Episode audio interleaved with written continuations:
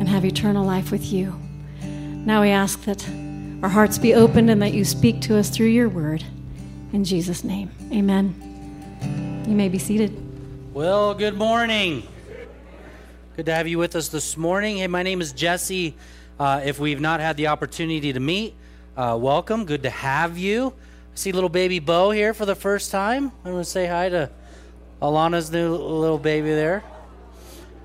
Um, don't touch it. They want to keep it healthy, right? That's why they're in the... You don't have a Bible, raise your hand, and one of the guys will hand you one. Turn to Mark. Gospel of Mark, chapter six is where we're going to be this morning.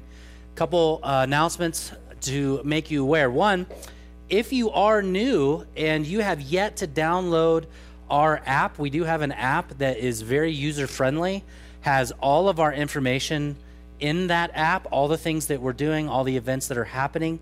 There is quite a bit that happens at our church on a regular basis, so the app is a great way to be alerted. If you turn on alerts, it's a great way to take notes during the sermon if you want. It's a great way to listen online. I know there's several people who watch online via that app as well as the webpage.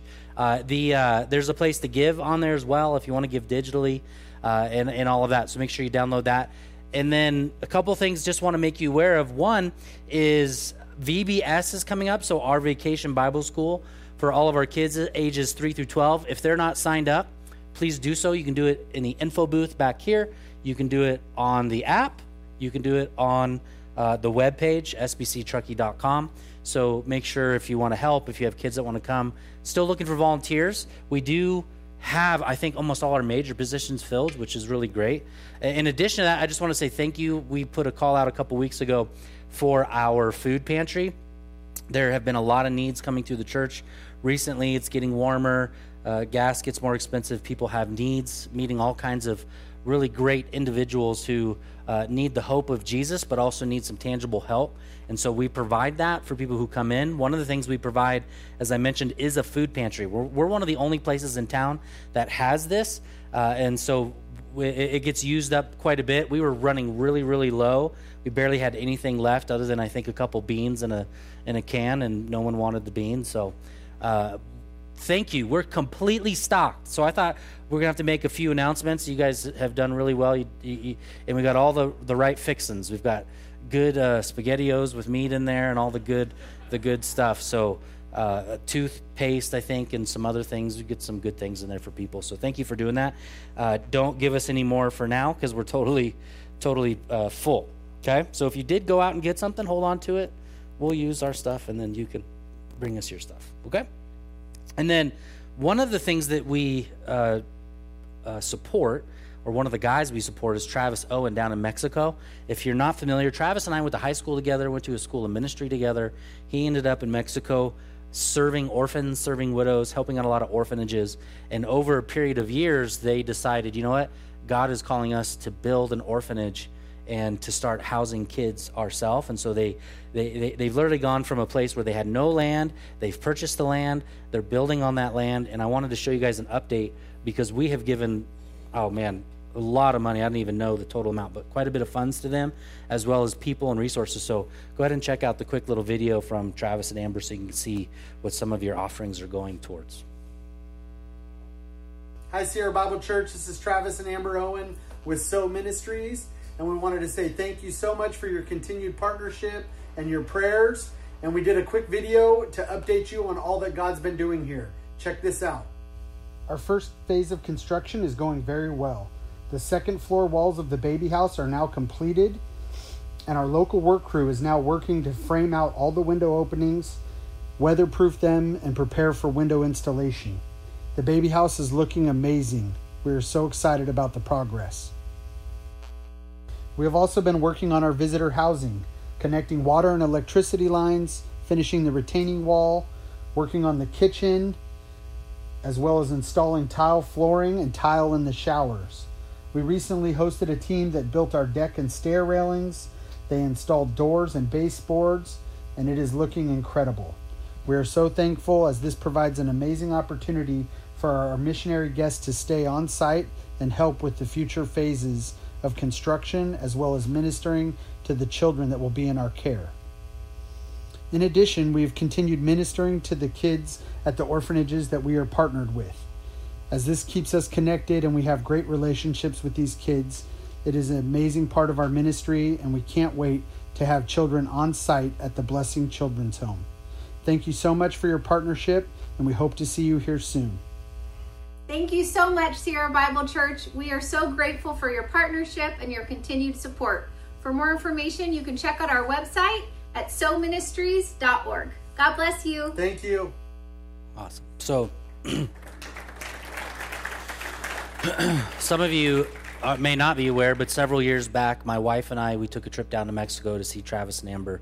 Stood on this little hill that had absolutely nothing on it, no roads, no electricity, no running water, nothing, and stood on that land uh, that they had just purchased at that time and prayed, Lord, we know that you want to be faithful to Travis and Amber and through them, and, and that you care about the work they're doing.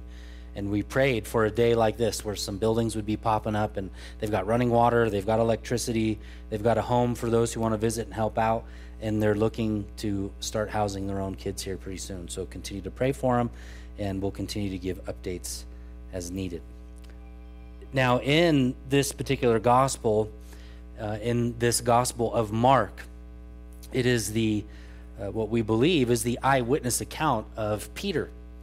And Peter has basically ended up in a conversation with John Mark, and Mark has written this firsthand account of what Peter has seen.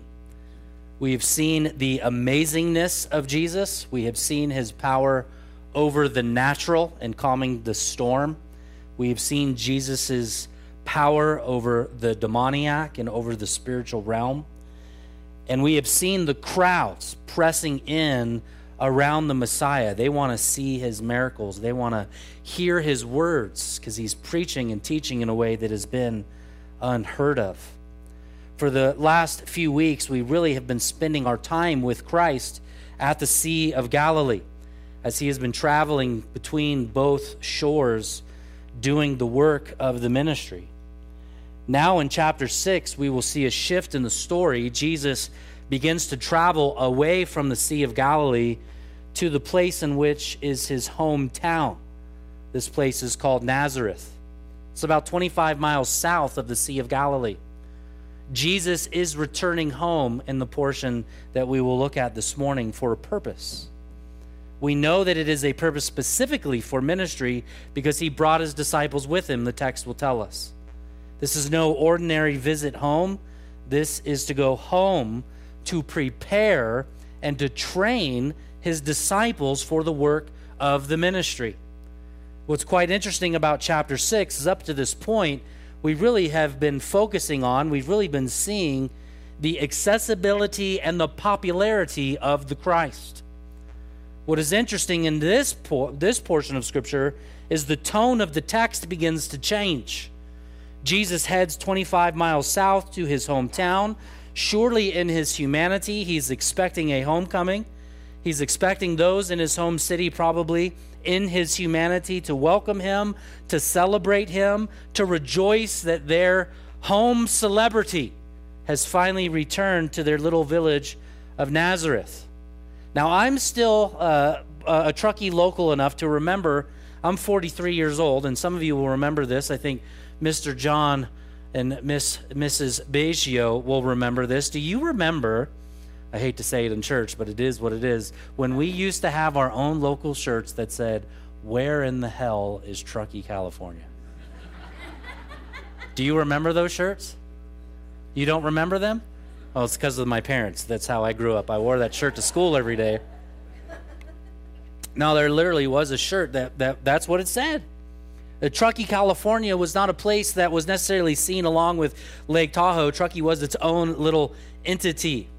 And we know over the years that Truckee has grown to what it is today, base camp for a bigger life, that many people to see Lake Tahoe and to visit the resorts they go to, they come to our hometown. Truckee is busy, busy and it's bustling. I remember, though, Truckee, when it was just little, much like Nazareth. In fact, it's important for us to note as Jesus goes home, this place, there's very little mention of it. There's no mention of it in the Old Testament. It's obscure. It's small. It's it's amongst the hills. It's not very well known. In fact, one one author within the, the text of the Bible will literally say, nothing good comes out of Nazareth, surely. Nazareth was at the least amount of people, one hundred fifty in population. At the most, five hundred. Everybody knew who Jesus was. They had grown up with Jesus. They have seen him talk. They've seen him walk. They know his background. They know his family. And they respond, as we will see here in a few moments, with an incredible amount of a lack of faith or unbelief. What we have in this particular passage is two things that I think are important for us to see. One is the implications of faith, and the other one is the implications of a lack of faith. We will see that because of a lack of faith, Jesus is not able to respond in his hometown maybe as he could have if their faith was strong. But what we're going to see in Nazareth, is the second part, is the persecution. I want you to see two things, faith and persecution, or faith and rejection. Jesus, in his hometown of five hundred people, will not be seen in a way of rejoicing. He will not be celebrated. He rather will be seen as one that is rejected. Why? To prepare his disciples for the next phase of their ministry. In the next phase, remember, Mark reads like a comic book. You have the first little block, if you will. Jesus will teach and preach, we will see here in just a moment, in the synagogue, and he will see their crazy lack of belief. And then we will see in the second segment, Jesus commissions his disciples to go preach the same gospel he is preaching and to be ready and prepared for rejection. They will be rejected as well. We don't have time to get into it this morning, but then the next segment will be the beheading of John the Baptist. Chapter six takes a dark tone. Jesus is preaching, the hometown will reject him. The disciples will be sent out. They will face rejection as well. And John the Baptist himself will receive the ultimate penalty of rejection, death. Have you ever felt rejected? Rejected because you didn't belong to a particular group of people. Rejection maybe because of your faith and what you believe. All of you are well aware of the Supreme Court's ruling at this point, I'm sure. Right? There has been a declaration by the largest court in the land for a sanctity of life. On the flip side of that,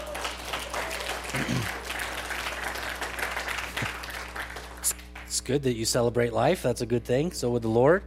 On the flip side of that, you now see those who disagree with our stance or the Christian stance beginning to kind of pour out the judgment and lack of appreciation for those who may disagree with the Word of God or with Jesus himself. In fact, this week I saw a statement from an individual, how dare you shove your religion down my throat? How dare you Christians do what you are doing? There are groups of people who are blaming you for what they would say is the crucifixion of society and culture itself. I would argue society hates sin, hates to be confronted with sin, wants to justify their sin in every way possible, and whenever the light shines, well, it's easy for them to reject the Christian. In this particular case, we will see Jesus teaches, he will be rejected, and so will the disciples. May I ask you the question this morning, will your faith be strong enough in the Lord to face the rejection of society, to face the minimalization of Christianity? You, my friends, are not going to be popular. You are not popular in the culture. You will never be popular in the culture, and you definitely will never be in a place of power. For the world is not changed through power, but through faith in Christ. Let's read together. If you have the ability this morning, if you're new, we stand for the reading of Scripture simply because we want to open up our hearts and our minds in honor that this is God speaking to us. Verse one, chapter six. Jesus went away from there, and he came to his hometown, and his disciples followed him. And on the Sabbath he began to teach in the synagogue, and many who heard him were astonished. Where did this man get these things? What is the wisdom given to him?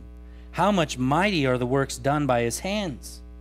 Is this not the carpenter, the son of Mary, the brother of James and Joseph, Judas and Simon? Are not his sisters here with us? And they took offense at him. And Jesus said to them, a prophet is not without honor except in his hometown and among his relatives and his own household. And he could do no mighty work there except that he laid hands on a few sick people and he healed them. And he marveled at their unbelief.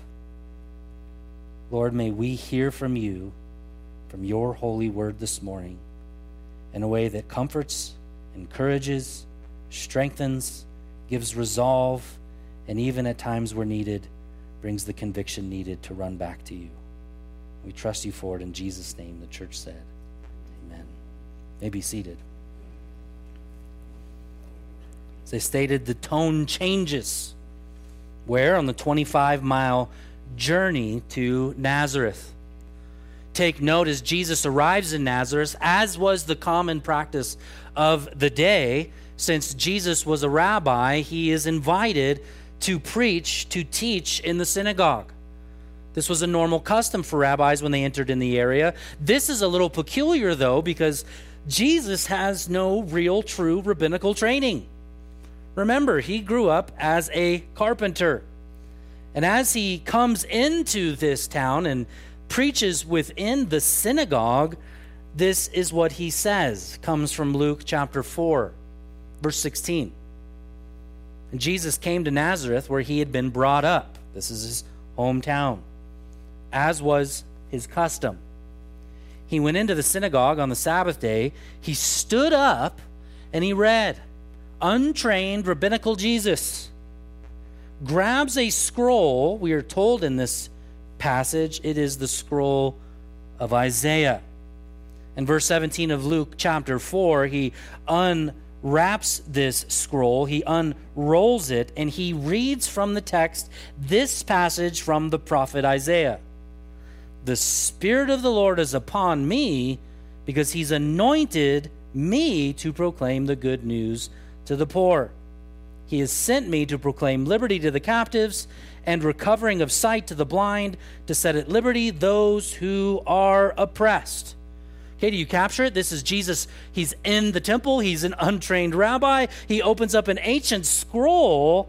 He reads from the scroll the prophecy of the Messiah to come, who will liberate those who are in slavery to sin, who are blind, that they'll see, those who are oppressed will be given freedom. And then Jesus lays down the hammer after this particular teaching. Verse twenty-one, he then said to them, today the scripture's been fulfilled in your hearing.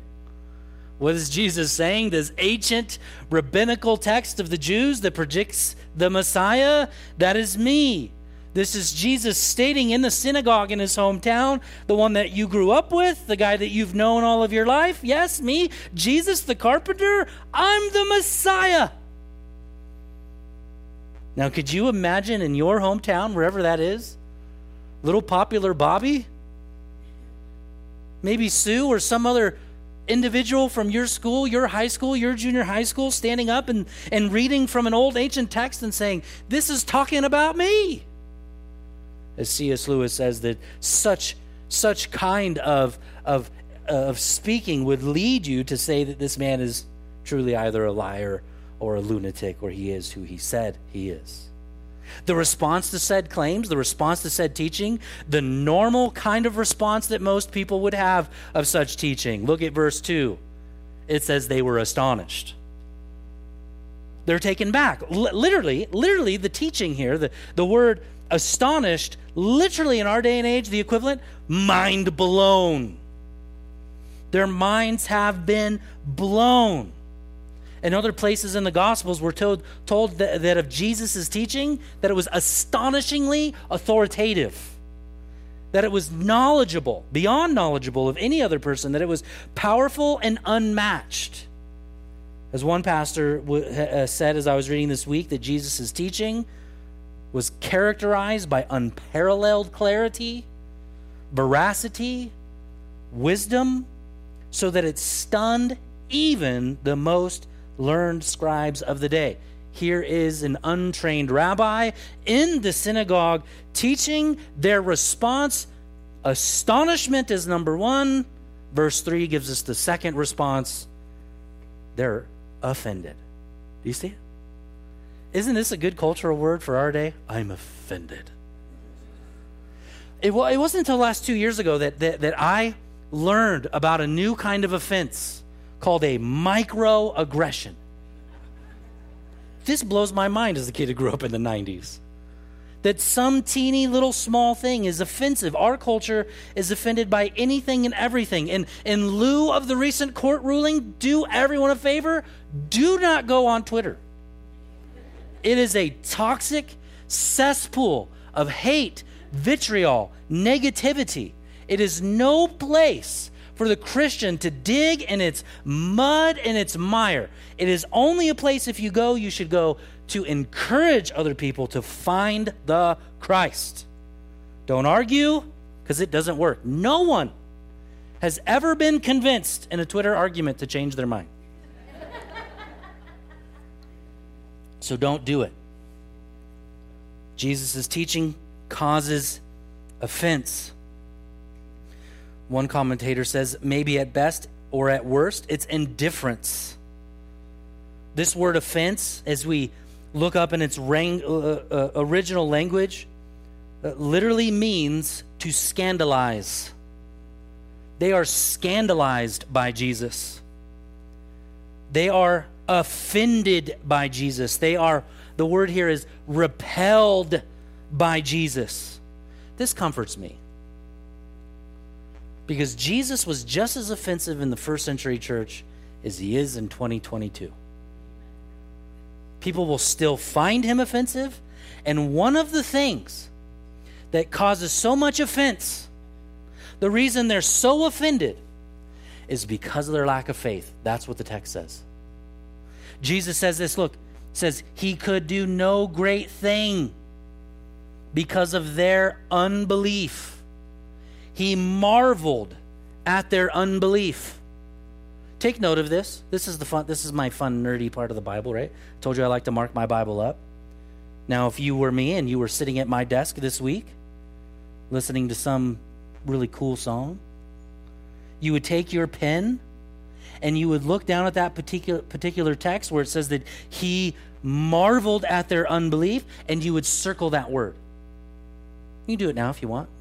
Go ahead, I'll wait.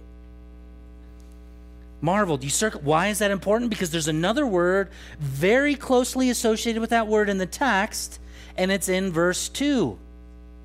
They heard him and they were what? Astonished. Here's what you're seeing within this interaction in the synagogue. Jesus and the people are both dumbfounded by one another. This is what's happening in the church. Those who are sitting in the seat are going, I don't know if this guy knows what he's talking about. And the guy up at the pulpit saying, I don't know if you know what I'm talking about. It's just like every Sunday, right? This is what's happening. Their minds are blown and they're offensive. That word offense means to cause someone to feel deeply hurt. In a shame-guilt culture, in part what his family and what these individuals in Nazareth are saying is, this man is bringing an embarrassment to us. This man is shameful to us. They are embarrassed because of their lack of faith. They are embarrassed of Jesus. I mean, if we're all really honest, you probably have felt that embarrassment about Jesus yourself. Have you ever been in a public restaurant and you get that one charismatic guy who says, let's pray together? And then he prays, and then there's no amen because he's being silent because he's waiting for everyone at the table to pray. Have you ever been on the street corner with someone who ran into somebody and started to share their faith? Have you ever been offended or embarrassed by Jesus because of a lack of faith? This is, in essence, what's happening here. Now, I want you to see the power of unbelief. What I'm going to present before you this morning is that there is great power to unbelief. There is a contagiousness to unbelief that spreads. And the implications of unbelief are dramatic and they're dangerous. On the flip side, I want you to see, to a certain degree, I'm going to share some of it for next week, the benefits of belief and faith. Jesus is practicing his faith by teaching in the synagogue. He will be rejected because of, of people's lack of belief. And then after this, Jesus will take each of his disciples, pair them up in twos, and send them out to be rejected by sharing their faith. So let's take a look at one of the main reasons why they're offended. Do you know why they're so offended? Well, we're given five questions that show us why they're so offended by Jesus. I'm sorry, did I say four or did I say five? There's five. Good. I'm glad we're with you here. First few of the questions give us an understanding of one of the major implications of, of having unbelief. When you have unbelief, this is first implication number one, it obscures the obvious. A lack of faith in Christ, a lack of faith in Jesus obscures the obvious. What do I mean by this? They ask some really simple questions, and the answer is quite simple. Listen to the questions. Where did he get these things? What is this wisdom that he has? How does he perform these miracles? What is the obvious answer? God. Right? Their lack of faith is squishing their ability to see that the most obvious answer is the right answer. Where does he get his power? How does he have this wisdom? He's God. Duh. A lack of faith obscures the obvious. They cannot attribute the healings to anything other than quite possibly maybe even Satan. And you can see the healings before you. Up until this point, we've seen several. Peter's mother-in-law. There's many in Capernaum who are healed. A leper, a paralyzed man, a man with a deformed hand. More individuals again in chapter three. We saw the storm being calmed. We saw the demoniac being healed, the woman who bled for twelve years healed, and the little girl raised from the dead. Jesus has performed the sovereign acts that only God can perform. They ask the questions in their unbelief. Hey, how does he do it? The Lord. I had a really uh, a good illustration in my own life for this as I sat down several years back for my ordination process. And when you do that as a young man, they surround you with all these older men to intimidate you. Men who've been reading the Bible for far longer than you, men who've been well studied for longer than you. Most of them are grandparents in the room, and they're looking at you with their, their wise, steely eyes. And they're asking you very difficult questions that you know the answer to, but because you're in the moment, you forget, right? What is atonement? Uh... It's just the thing that Jesus did on the cross. It's good. It's real good.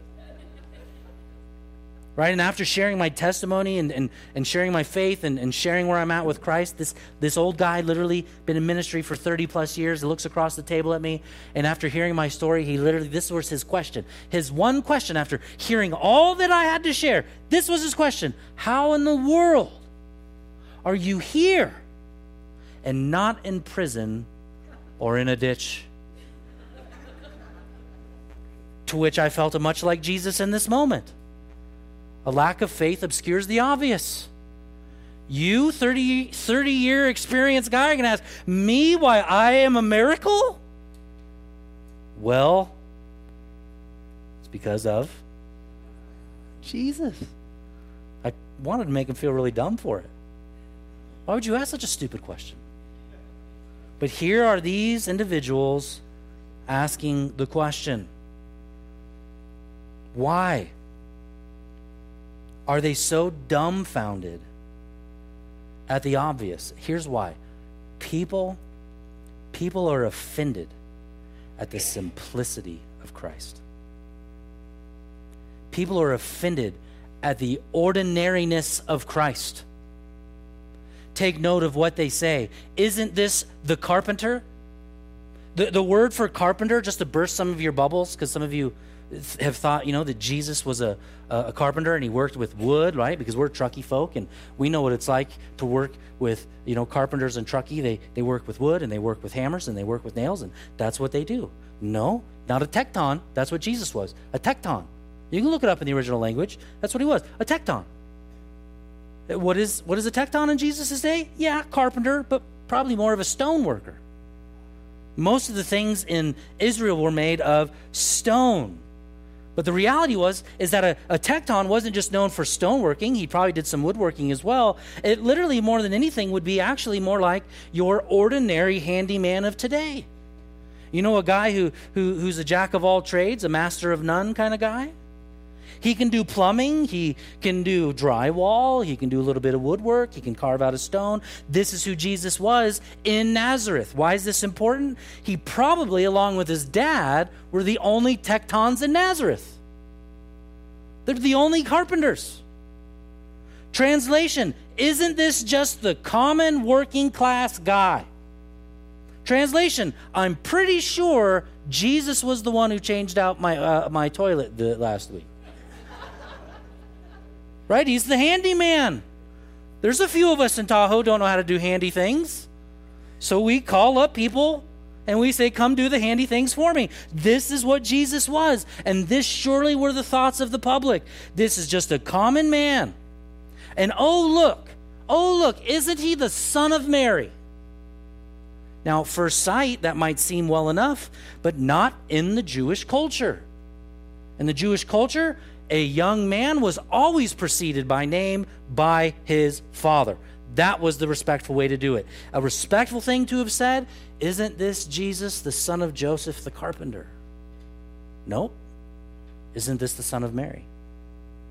There's two conclusions we can lead here. One is, probably at this point, Joseph has passed away. Number two, the way that this is written and the way that it is meant to be read is equivalent to the individuals in the synagogue saying, isn't this Jesus, the son of a woman who has slept around? Isn't this Jesus, the bastard child? This is a, a direct attack against this person who is preaching the gospel. Unbelief, a lack of faith will obscure the obvious, and it will distort the obvious. Isn't he just a carpenter? Isn't he just the son of Mary? They were despised at the ordi- ordinariness of Jesus. I mean, think of it. How many times have you even ran through this scenario in your mind? You've been a Christian your whole life. You've served, and you're lying in your deathbed, and you're about to go meet your maker, and you think to yourself, I've lived a life of faith, I've ran the race, I'm finishing it well. And then right next to you, they wheel in a, a criminal. He's on his deathbed. He's murdered several people in his path of life, and he's there in the hospital with you. Just happens to be a coincidence. And he's about to die too. You're both there on your deathbed. And, and he hears you speaking of Christ. And he hears you speaking of the forgiveness of Christ and the mercy of Christ and how Christ came for the sick and not just the well. And he hears it and he says to you, I want to follow this Christ. And you lead him in a prayer and you guide him and you share with him what Christ has done, that he's forgiven you of sins and he desires to be with you in eternity. And in his mind, he can almost hear the same words of the thief on the cross. Today, you'll be with me in paradise. You know, our world will say, that's not fair. I love being a parent and I love when my kids say something's not fair. Because that's the gospel opportunity moment, right? You know what I'm talking about, don't you? Little Peyton comes in. It's not fair.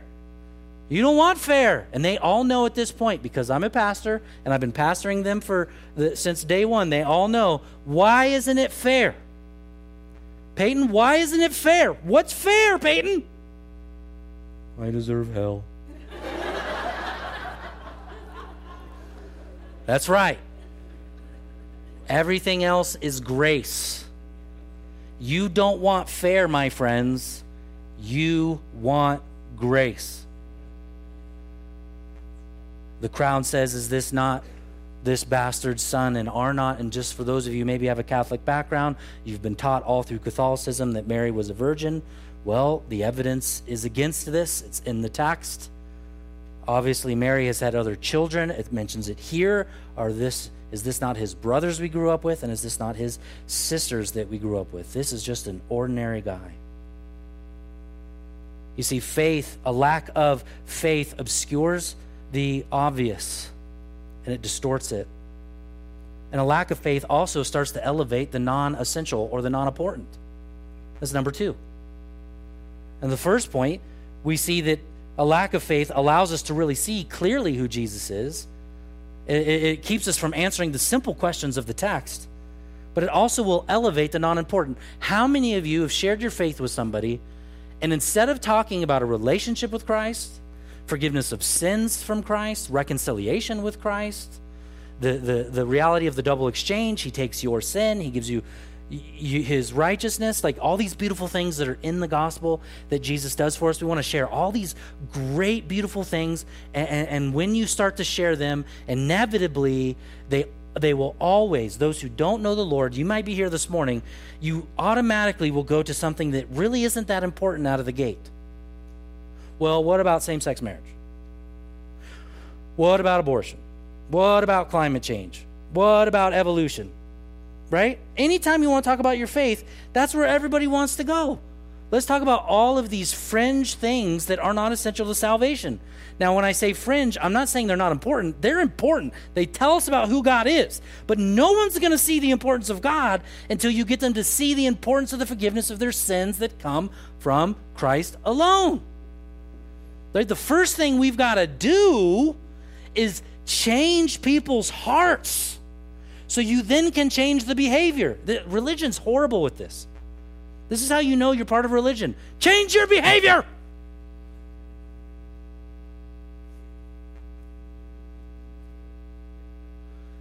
Be with Christ.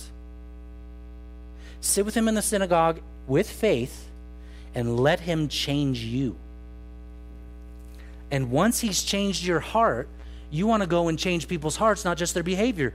I don't care if my kids, that's not totally true, but I don't care if my kids all only do the right thing. I want them to have a love for the right thing.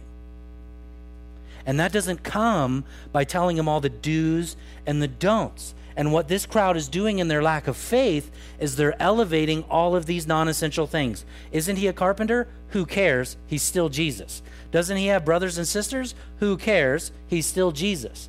But didn't he grow up in a small town? Who cares? He's still Jesus. He hasn't been trained like all the other rabbis. Who cares? He's still Jesus. And if we're going to share the gospel and get people to have faith, we first deal with their faith in Christ. Now, I love evangelism. Many of you know that. And when people go down those side eddies, just so you know, by way of equipping you, I never go, oh, let's talk about that. I go, no, no, no, no. Ignore that for a minute. Let's not even talk about that. Let's just figure out who Jesus is. And if we can figure that out, then if your faith starts to come alive in Christ, then we can deal with all this other stuff. Which leads me to number three, unbelief rejects simplicity. Right? We want answers. I hear it all the time. When I first, uh, actually, Tammy will remember this. I remember when I first became a youth pastor, because Tammy is a very organized gal, and she's very, very, like, she gets every, all the ducks in order. Do you remember this, Tammy? It was our first trip, and she said to me, there's a lot of divisions in the youth group. Tell me what rules you're going to put in place. Do you remember that conversation? Similar, yeah. My story was probably a little different than your story. All right, what are, what are the rules? What are the rules? Tell me, tell me what to do. Just tell me what to do. Remember, all throughout the gospel, tell me what I got to do to be saved. Right? Aren't those aren't those the questions that, that you see throughout? What what do I? What, tell me what I need to sell. Tell me who I need to know. Tell me where to go. Tell me what mountain to climb. Tell me what we complicate things. Jesus in this moment is trying to share with us that salvation, as well as our sanctification, is founded on the simple faith of the object of our faith, which is Christ. The object matters far more even than your faith, right? And you've heard me say this before. I've made the argument before that no one in culture, no one in society, no one on the planet is worship neutral. And you've heard me explain this reality of worship neutral, that we all give ourselves to something, and whatever we give ourselves to is what we become like. Because you were created in the image of God, you were created to give yourself to something. Like when pain comes, hurt comes, depression comes, we'll all run and sing. And not like literal singing, metaphorically. For some of us, we know, oh, times are hard. I got to give myself to something. So you give yourself to maybe drugs or alcohol, and then you become depressed and filled with anxiety. Or maybe you give yourself to shopping, or you give yourself to perusing online, or you give yourself to some other thing. You become like that thing. I think one of the things that this shows us in the text is not only are we worship neutral, we can't be worship neutral, you can't be faith neutral. As much as you'll give your heart and adoration to something, you will give your faith to something. And to be filled with faith, to have faith, is to be human. Did you know that? It's a human characteristic. You can't, you can't live without faith. Don't believe me? How many of you checked the brake line of your car when you drove here this morning? Anybody? How many of you looked under your seat to make sure it was going to work this morning? Right? You couldn't live without faith. Your life would be chaos if it wasn't for faith. Right? You you wouldn't use soap if it wasn't for faith. Well, you might have some evidence there. I got a teenage boy. We're trying to encourage him to use his soap. You will believe in something. You will give your faith to something. And if it isn't Jesus, it's going to be something else. Faith, unfaith, unbelief rejects simplicity, but it also attacks the messenger. Notice he has no honor. There's no honor for Jesus here. That, that word for honor literally means to give value to. And as I mentioned, they're both dumbfounded by each other. He's astonished at their lack of faith, and they're, aston- they're astonished at what he is saying. And there are only two places where Jesus is astonished or amazed. This one in Mark, he's baffled that they don't believe. And the other one is in Luke seven nine, when a Roman centurion comes and he believes that God can heal from a distance. And Jesus marvels at this man's faith. One spot he marvels for faith, and the other spot he marvels because their lack of faith. Here's what I want you to see this morning. Unbelief always ends in destruction.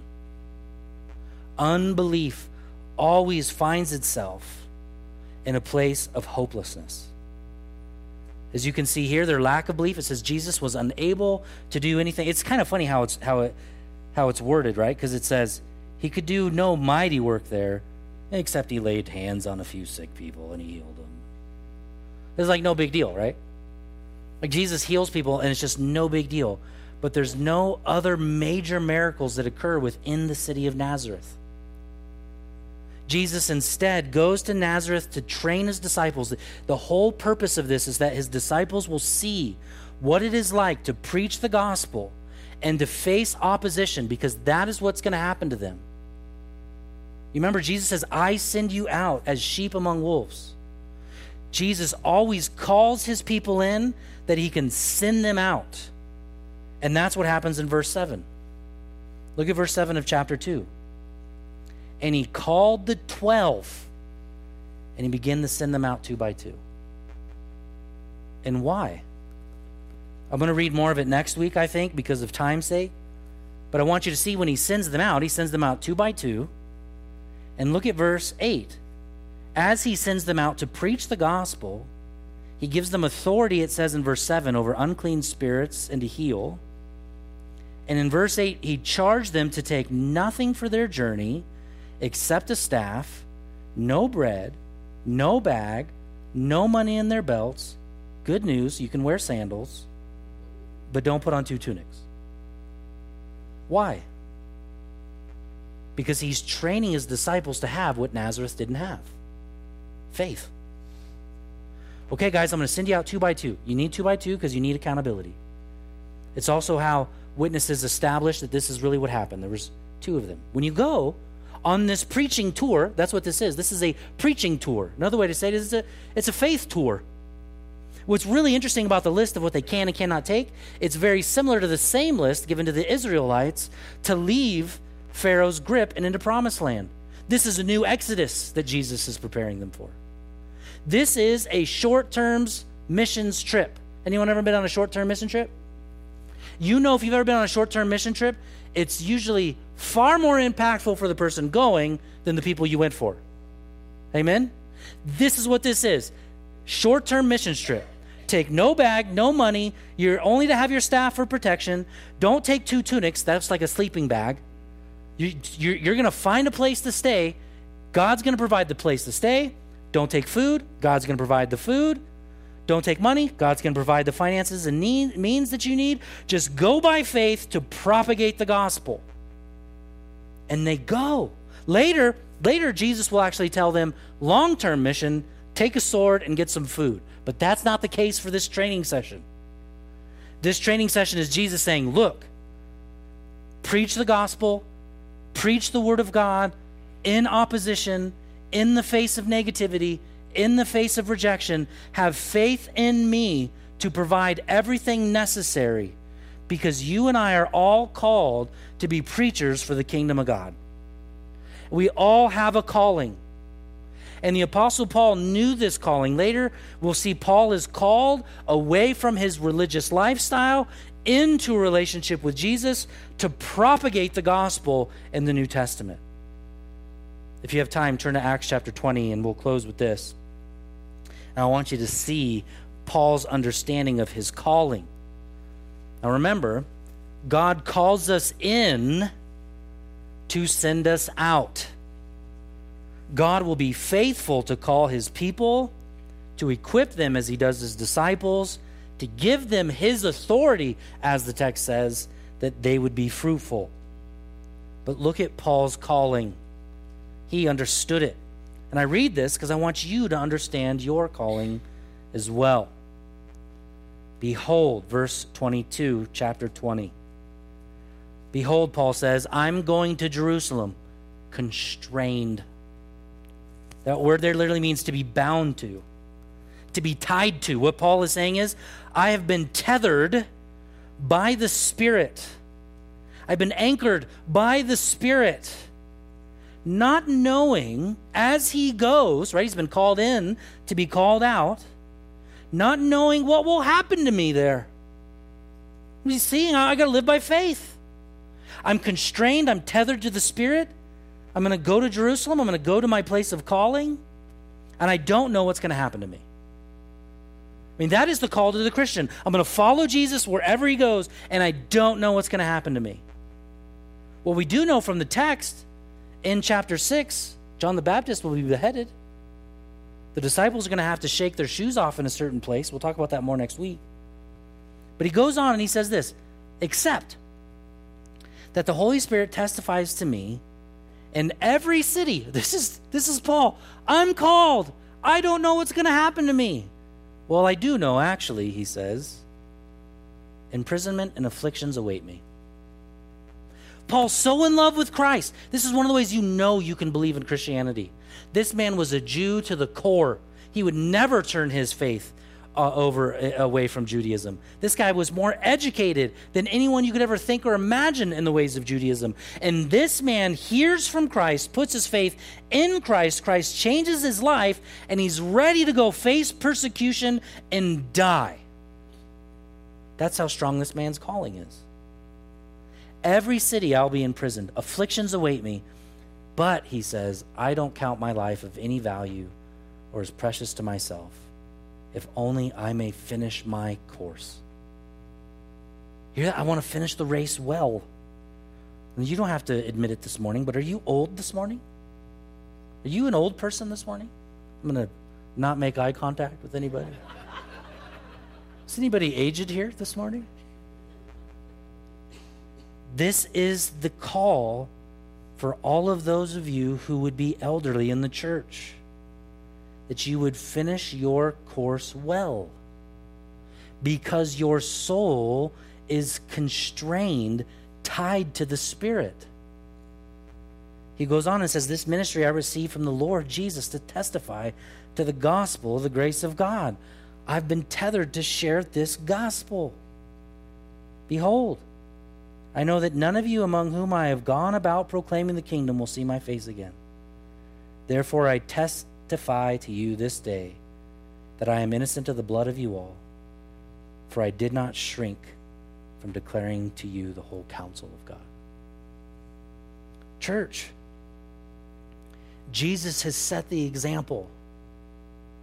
In chapter six, we see the movement away from the servant king to the suffering king.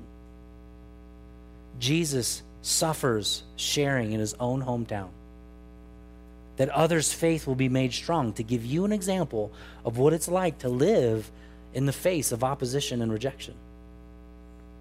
And our response is to be faith-filled, which is what we'll talk about more next week, like the disciples, and to be sent out to share this deep calling that we've been given by Jesus. Paul knew his life was not his own. And Paul was willing to be sent out, even if that meant losing his life. There's an encouragement here for us that God's still building up a remnant of people to be faithful for his name. And that as we leave this place, we have the opportunity to bring God glory. For we've sat in the synagogue in faith with Christ, and Christ has spoken, and Christ has given us his authority and his gifting and his forgiveness and his mercy. And we can freely walk out this door with no condemnation, no guilt, no shame, and proclaim to a culture that's going to hate us for all of our peripheral views. And then when we get down to brass tacks and we say, okay, let's not talk about all this. Let's not talk about all these weird political things everyone wants to divide about. Do you know that you need forgiveness of sins? Woo! Oh man, that's not controversial. You are a sinner and you're in need of reconciliation. Every human being's greatest need is to be reconciled to the one who made them. That is this lovely, beautiful, suffering servant Jesus that we all place our faith in and ask others to do the same. Amen? Let's pray. Lord, praise we leave here, you strengthen us to do the work of the ministry. Thank you that your word is true, that there's so much more in it than we could ever think or imagine. And I pray, Lord, that we would not respond in astonishment the way they did in chapter six, but we would respond in humble humility to be used by you. We trust you for that work, Lord. In Jesus' name, the church said, amen. If you profess that Jesus is King, you're part of that remnant. What an honor to be a child of God. Won't you stand with us?